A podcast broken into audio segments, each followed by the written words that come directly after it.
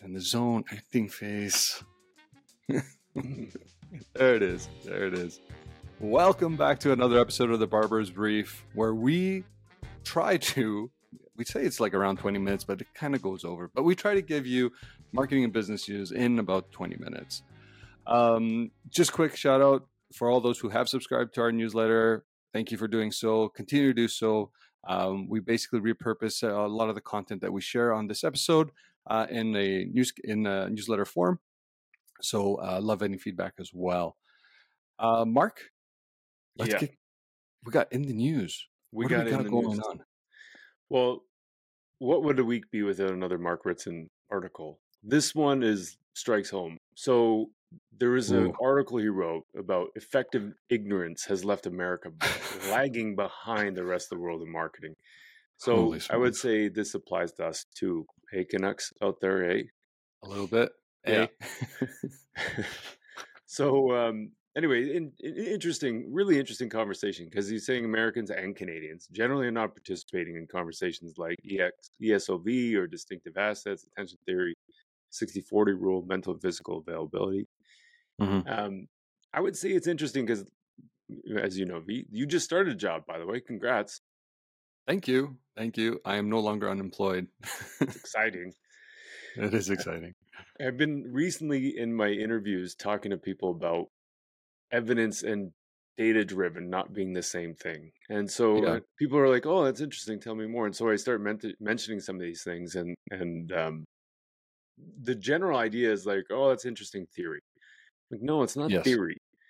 No. Um, there, and so in his article, Mark talks about the tenets of distinctiveness, the things I just mentioned, um, and generally is not being accepted. I think overall, the article he, in the article he talks about there's a an idea of like American exceptionalism, where Mhm. they're thinking like that's interesting stuff, but that applies across the pond, not here. Um, yeah, yeah, yeah. in general, you and I have looked for people we could interview in North America to talk about things like this, and there's few of them. Um, Yeah. Ty Heath, we've That's had true. on the show from the B2B Institute, Jon Lombardo and Peter Weinberg, Koen Yeah. Pauwels, um, who's at an American school but uh, is an American by birth. And then we've had Roger Martin on. So it's interesting to see that there's markets and calling out um, the lack of evidence based marketers and, and effectiveness conversations happening in America. And I think it's uh, really just interesting because it's a reflection of the things that we've been finding too. with I couldn't agree more with his uh, with his point of view on on this because I think we are waning a little bit, not a little bit, quite a bit, uh, and we're not actually uh, you know taking part in some of these really important conversations. And you know, we actually we were presenting last week, right? And we were Yeah. talking a lot about uh, about these, and obviously they were well well received by the by the audience, which is which is great. And the one thing that we the feedback that we got was you know never heard this before never thought about things like this before but Yeah. and f- for me it's like well if we're marketers and we're you know we're spending time understanding all the trends and all the different things that are around us we should be spending time on a lot of this literature that is 100% backed by evidence and it's not theories the, these are Yeah. fundamental ways and approaches to become better Yeah. Yeah. I posted yesterday on, on LinkedIn about the funnel. Like I would say that's a theory, exactly yes but there's a whole bunch of other things that exist out there. I think uh, there's 10 different theories of how consumers buy, and none of them are right, but there's a lot of evidence that shows facts around buyer behavior. Yeah. And so we just ignore some of the things that because it's not useful or practical or familiar to us. Exactly Like NPS is a theory, but the evidence shows it doesn't work. but everybody loves nps i mean right. i don't know Yeah. What do you got, V?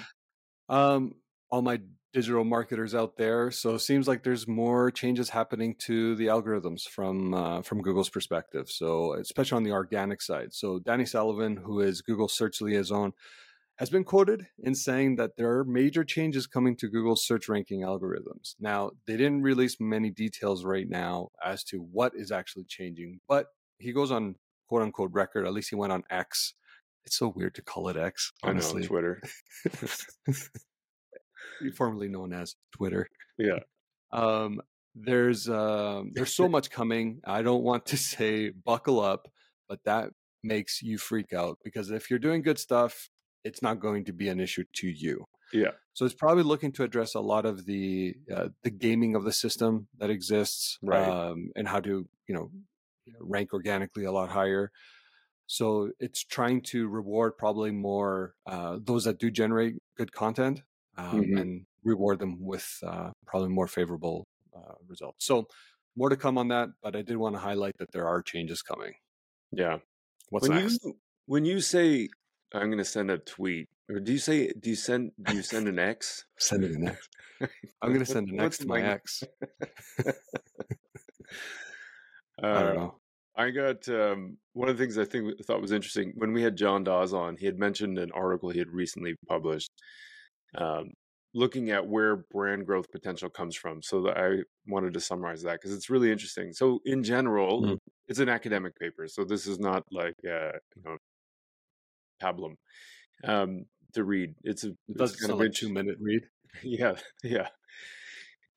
uh, so there's a, so there's a general held belief in the 80-20 rule, so which says that in the Pareto principle, so 80% of your sales come from 20% of your customers. Byron Sharp previously had found that the top 50% of your sales comes from actually 20% of your customers, which means that the remaining 80% of your customer base, your light category buyers, Mhm. drive upwards of 50% of your sales, which is not nothing.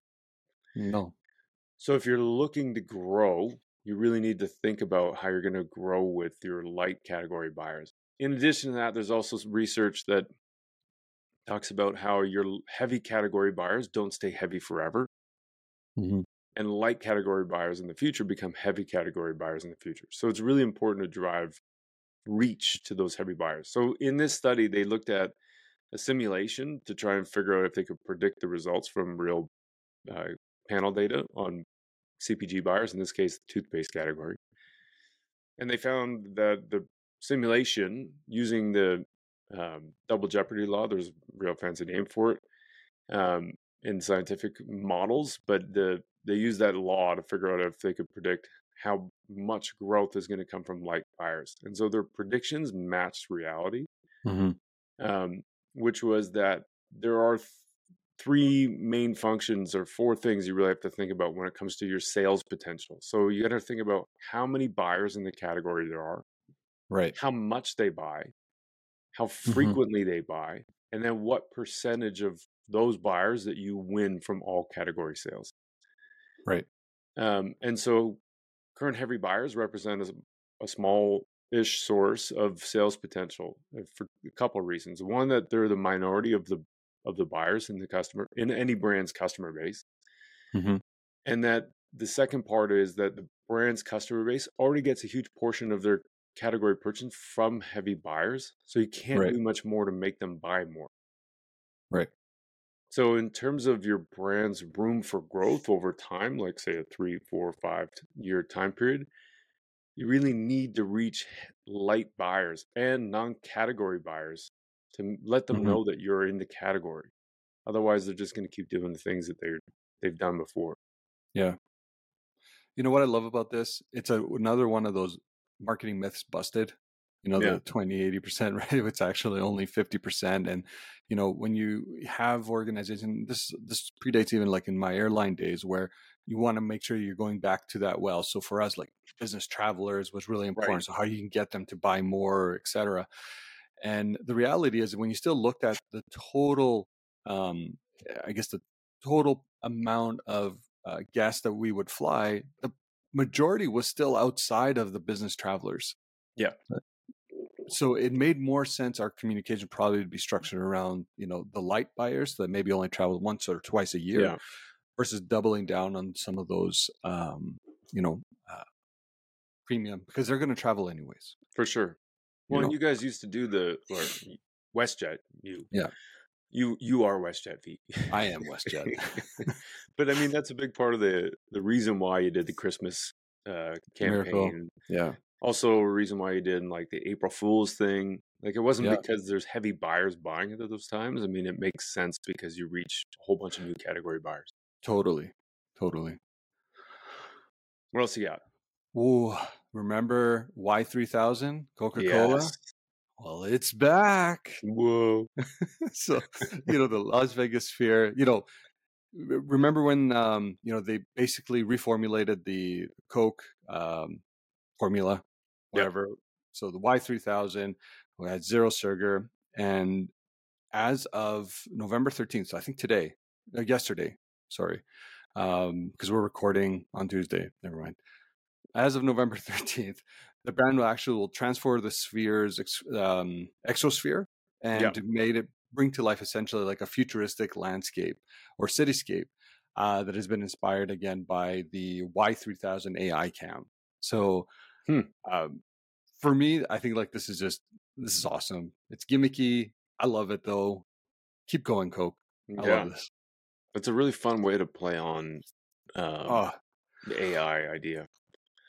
I still haven't seen it in stores yet, but I, I will I will buy and try this Y3 this reformulated Y3000. They got me. They got me. nice. What do you got? Uh, from the drum. So this isn't a new story, but it's new to me. I, I've recently applied to a job at Huge. Who knows if I'll get it? But um, but I thought this was huge listening, yeah right. make sure you pick up his resume. This is really interesting because there's a whole, like I used to be an agency, and so and anybody I know, and we've worked with agency people, and and the process of winning a new client is really interesting. You have an Yeah. RFP. The RFP basically says we're hand selecting, you know, upwards of whatever. Let's say it's six uh, Mhm. agencies to do work for us. So the agency is expected to submit a whole bunch of work. It's a ton of time, and they provide creative examples of what they're going to do. So they're essentially giving away ideas for free. Then, if you get shortlisted, you get into this bidding war, and the bidding Yeah. war basically means you have to, you know, sharpen your pencil, quote unquote. That's all it is. And in that process, you're basically deleting margin. Yep. And then you get through like then the the company has all the power because they're essentially saying like, well, they're going to give us a rate of an hourly rate of X, and you're going to give us an hourly rate of Y. What else can you do for us? hmm Anyway, the whole process is really timely, really con- like consuming, like consumes a lot of bandwidth from the agency. And so Huge is now saying, forget it, we're not doing it anymore. Hmm we're going to actually make three products um, based in the categories of where we get the most requests. So there's experience transformation, technology realization, and growth creation. And under each of these categories, there's specific packages that you can select in from a menu. And, and so we've essentially productized our offerings um, based on the most common recurring problems. And there's a set price with pre agreed outcomes and predetermined timelines for deliverables. So it reduces the cost for the agency because they don't have to do all these RFP pitches anymore. They also Mhm. went fully remote to remove office leasing costs. Um, and it allows the company to offer their talent from around the world um, to agents or to clients from wherever they may be. So I thought it was really interesting because it's I love this. it's a huge bet. I know they've actually reduced headcount recently, so I don't know where they're at with the, how successful this is, but I just thought it was an interesting story because it's an attempt at solving a real problem in the agency world. Well, I'm with you in the context that I, I don't know what's actually transpired and how this is working, but the the thought process I think is really good. And when I think about even the moments that we are client side and Mhm. we're we're basically running an RFP, um, it is exactly what you. I want to get the best quality for the lowest cost. Mhm. That's what you're looking for, right? And I think that does put agencies, some of these agencies, in a really precarious position because when you're giving up margin, then you're not potentially not can't pay your staff as well. So then you're dealing with resourcing issues. Um, there is probably a better way to do it. Now, if this is it, cool. The time will tell. Uh, but I still think there's a lot still needs to be um, still needs to evolve in that Yeah. space. What else you got, Um, so again, for my digital marketing friends out there, especially those in the US, because you guys are lucky again, dang it. So on November 7th, uh, so this is a little, I guess would have been last week, uh, Google released their generative AI features to the Performance Max platform, uh, to the ad platform. Um, it's in beta, but again, it's only to US customers right now. What this does basically it's uh, if you recall i think this was a few weeks ago talk about like a lot of the platforms that are preparing for holiday season. Well essentially they're rolling out the ability that now all you have to do is populate your um, the landing page. The let me see what was the other so adverts can now view and edit um, populated assets based on a landing page url and it will automatically um, basically suggest text and image assets uh, for the ad Hmm. itself.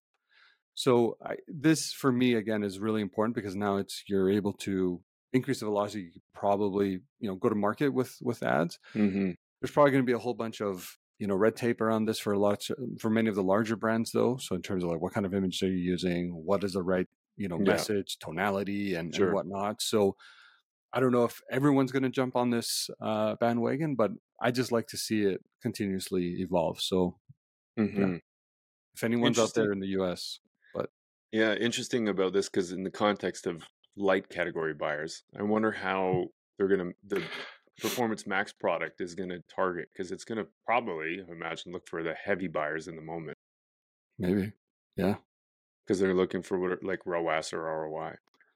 I yeah, I guess it would depend on the campaign um, inputs that you add. So what are you Yeah. trying to? Uh, if you were to go against reach, maybe you'd be able to find the light buyers versus if you're trying to prioritize things like conversions or ROAS, then maybe not. That's an interesting. That's an interesting thought. I wonder. Hmm. I'm gonna try to find out more about this one because Yeah. I'm curious.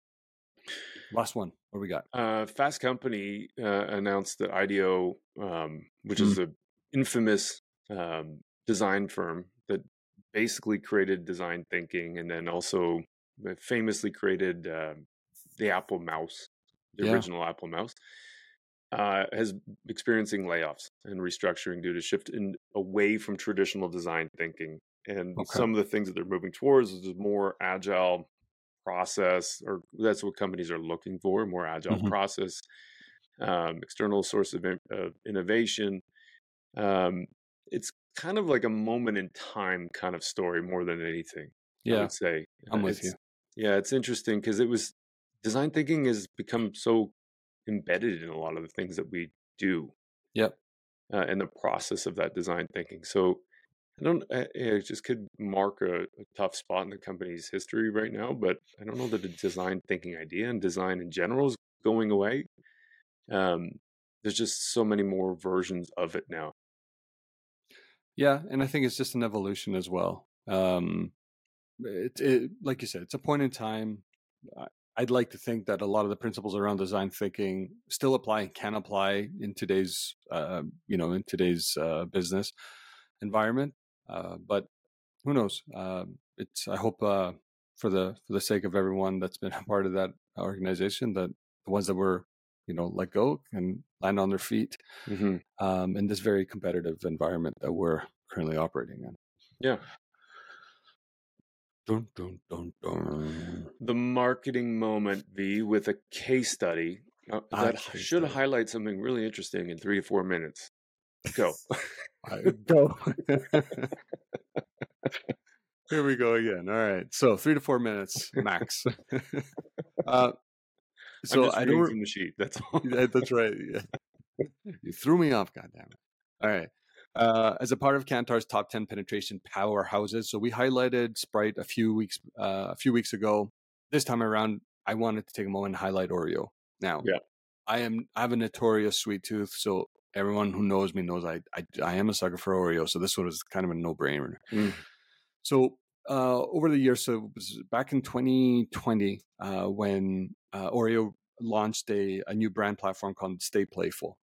Okay. Display play this uh, this campaign itself uh, was a global brand platform that essentially uh, was basically uh, what's the right word here um, oriented around celebrating the fun and the playful aspects of the brand that evokes memories of those family moments and things Sure. like that.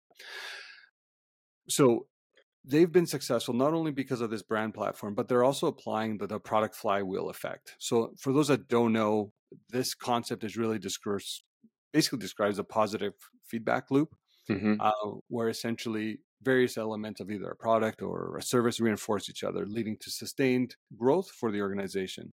Yep. So, because Oreo is really um, has dominance with their cookies or biscuits, um, for our friends in the UK, uh, they're able now to introduce other categories. So, a lot of their frozen treats. So, in India Oh. specifically, in India specific, this is what where this case study really came from. Um, they were able to increase their penetration points by 5.7 Mhm. which roughly coincides to 19 million new buyers. Hmm. So you think about the product flywheel, and then you have a really catchy, you know, stay playful global campaign that's running at the same time. It kind of creates this great positive momentum for the brand. Now, the one thing I, I try to do some research around like all the elements of the stay playful campaign from a Mhm. from an execution perspective, but the one thing that I found was a lot of marketing that that Oreo does revolves around three key pillars, like the social media side and the engagement, Mhm. collaborations and limited editions, issues of their cookies, and then just making sure that they're creating interactive campaigns. So Mhm. we think about like the social media engagement. You can go back in time in 2013 with the Dunk in the Dark. Mhm. Really uh, became like a, a a case study, if you will, for Yeah. marketers. But they were also the first to re- release things like the Rainbow Cookie. You Right. know, so when you think about when you think about Oreo, they're also very good at really uh, taking a lot of the, the hot topics like in society today and kind of bring them to life in a, Yeah. in a either sometimes humoristic or in a very appealing way, which is which is good and also shows how versatile the brand actually is. The overall results of this, so when you think about the the products itself um, and the expansion of the new categories, the Stay Playful global brand platform, they've been able to achieve a 93% global awareness, which Hmm. is insane. Uh, they were able to grow their CRP by 8%. Uh, they added 26 million new shoppers, and they were able to increase their global rank position by one. Hmm. Great job to everyone out there that's touched this business in some way, shape, or form. The campaign itself, the Stay Playful, was Saatchi and Saatchi um, that were that were behind it, and the media was bought by uh, Kara UK. Karat, Kara, I think it's Carrot? Karat. I don't know. I'm C A R A T. That one? That one. Yes. yeah, it's cool. I was thinking about that as far as the Stay Playful platform. It's interesting just thinking about a platform. Like, because then I, I, Yeah. That's one of the things I get excited about. Like, how can you bring that idea to life totally. in different places, in different formats, and in different um, like versions of of that, like through advertising, through product, and all those things. That's cool. Yeah. It's an interesting story. I want an. Oreo cookie now. So Yeah, right. Uh, Q and A V. I got an interesting question from a, a guy I met with last week, uh, Will, Mhm. who asked, "Where do I find leads?" And it's it's a really, you know, at, on the surface level, I'm like, well, they're everywhere. But it's a really interesting question because it kind of speaks to the channel selection um, of where you find leads, whether in B two B or sales, if or customers if you're in B two C. Um, and it's something that's come up for sure over time. So I just wanted to kind of like have a conversation, quick conversation with you about this. Um, in terms of channel feels like this one. How do you pick Yeah. the channels where to find the best source of uh, leads and, and sales? I feel like this is a rabbit hole question because there's so many different elements to this. So here's what I will always do when I when I think about hey, where's my highest propensity to buy or to find consumers? Um, I'll always try to apply an intent lens. The first, so where are people Right. showing intent on a my potential product or service? Right. Now that could be things like Uh, Google search is probably the first one that comes to mind. But if Yeah. we're talking taking into B two B content context, it could be things like trade shows. It could be things like that are Right. more industry relevant. So I, I wouldn't have that aperture right now to really analyze. But let's for for lack of better example, let's just assume that there's a lot of people showing intent through engaging in videos and potentially you know search so Yeah. for me those those would be two platforms i would look at immediately and try to find well what is that uh what is what does that audience look like so what's Yeah. the opportunity that exists there and then start catering content and ads against that. Right. But that's only one part of it. Right? Right. That's that's the almost like the if we use the 595% rule, that's like your 5% that Right. you're able to potentially look through that intent lens. Then you would shift gears, in my opinion, at least, and try to address that 95%, which is outside of who's looking to purchase today.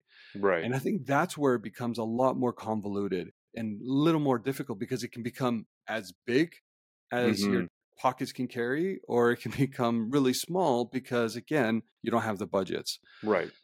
So I don't know. It's I apply an intent lens first. I think is what I would recommend, uh, and then start building out from there. Yeah. Yeah, it's an interesting uh it's a good approach. I like that. I think, you know, in the intent lens, there's tools like ZoomInfo where you can download high intent purchase data from Mhm. or, or like person personal data, email, phone numbers, that kind of thing, and create lists. And there's other tools and platforms that do that. There's also uh, like on G2, um, you can get intent data like people who've done comparison shopping on G2 Mm-hmm. uh, from a B2B perspective, where it says, you know, a product like mine versus people who shop for other products in this category. And so you can get Right. intent data that way as well. The other one I would say is like buyers or shoppers are people. And, Mm. you know, people spend time with media. That's and true. so things like YouTube, um, you know, might not be able to target the same way on YouTube that you can on LinkedIn, let's say That's true. right? Like on YouTube, it's good because you've got let's say 93% reach on a on a whole population. Um, LinkedIn maybe less, but on LinkedIn you could target by a job function or job title, of which there are many versions and iterations. So you have to be careful on how limited you are on that. Yeah. Um, but on YouTube, you could use all kinds of other things. You can layer in search uh, keywords into Mhm. YouTube targeting. I Mhm. would say in general though, like the creative is the thing that will help you target the most to people wherever they may be on the channels where they may be. And the contextual targeting you thought was good. It was, it was a good idea. There's also things in programmatic where you can draw polygons on people who visited specific areas or have been visiting a, a Yeah. you know a place of work is this building here. Any, Yeah. Anybody who lives Yeah. in this building here Yeah. um, there's all kinds of ways to do this and i think it's it's not a it, it's almost a question of which channels do we not use because we don't have enough budget Yeah. because you can reach people anywhere Yeah. That's a great point. That's a great point. so anyway it was a good question thanks will Out of the week. Out of the week. Out of the Ad week. of the week Ad of the week okay so this one um, we'll put in a link in uh, there's a really like there's an interesting thing in the uk uh, and that we talked about v there's well actually we've talked about this a couple times throughout this podcast. But uh, Snap, so John Lewis is a department store in the UK, and in the UK they have like Christmas ads are almost like Super Bowl ads. And so John Lewis and Partners had this uh, Christmas ad called Snapper, the perfect tree. It's basically a um, what's that? A Venus flytrap. Venus flytrap. Yeah. Uh, yeah, so they did this commercial with the Venus flytrap that grows up, and it's like this monster of a thing, and it's this kid's best friend, uh, and he ends up being destructive, and they put him outside, and then there's a fun ending, and I won't spoil that for anyone who wants to watch it. But anyway, it was a cool ad, and so It's awesome. yeah, what'd you think of it? I loved it. I loved it because it was a different take. Because it, like, it really really zooms in. This kid's in a department store, and it finds a little box that says "the perfect Christmas tree," right? So, and there's a little Right. seed in it. So then it goes through the process of how he grows this tree, right? But turns Mhm. out to be like a Venus flytrap that just like eats everything. Mm-hmm. uh, I won't like like you. I'm not going to spoil it, but I think it was a different take of what you would naturally expect, you know, Mhm. from a from a Christmas spot. But it still has all of the Christmas feels, Mm-hmm. right? So I thought it. I th- personally, I thought it landed really well, and I thought it was a really really creative approach to Mm-hmm. something traditional as a Christmas tree. Yeah, yeah, totally. The other thing that I thought was interesting about it is that they actually sell a whole bunch of merch. related to Snapper, the perfect tree. And so if you go online, Oh, at, to John yeah. Lewis online, you can buy like stuffies, you can buy ornaments, you can buy books, you can buy pajamas, you can buy slipper, like all those things that go along with Christmas morning. Um, all that stuff is is things you can buy based on a, an ad.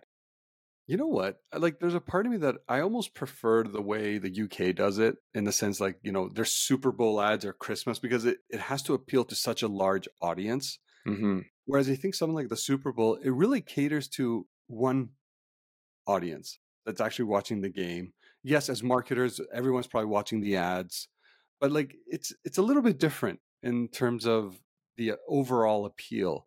Um, but Mm-hmm. Well, it, yeah, it makes sense, like especially because retail is such a like at at Q4 That's is true. huge. yeah, So like doubling down on investments during that period make a ton of sense. Whereas Yeah. timing wise, you know, Super Bowl, like there's it's like whatever the number is, like three billion people that watch the half the planet watches the Super Bowl, which is awesome. But they Yeah. may not all be buying right then. yeah, that's true. Yeah. yeah, that's a good point. V, what do you got coming up? Well, next week we had we're, we're releasing our conversation with Eddie Obeng um, on building and uh, maintaining essentially high performance organizations through you know um, uh, these I guess remote settings. I know he has his QUBE uh, platform that is really great. So we we get into some of the nitty gritty around around just building um, high performance organizations. It super interesting conversation. So much energy in that episode. yeah. so much energy. It was great. Yeah, it was great. And thanks, Eddie. We'll, we'll definitely uh, let you know about that one too when it comes out. Yeah. All right, V. That's, That's it. All right. Short and sweet. Yeah, buddy. So till next week. It's chase profitability. There it Is that the one? That's the one. oh, that's amazing. It's usually you that does that. It's the first time I've said that coming out of my mouth. Well, it should be universal. That's why I put you on the spot. Oh, you, it it's is. our thing. It's not my It is thing. our thing. Our thing. All right. See you in the next one. Okay, take it easy, buddy. Bye.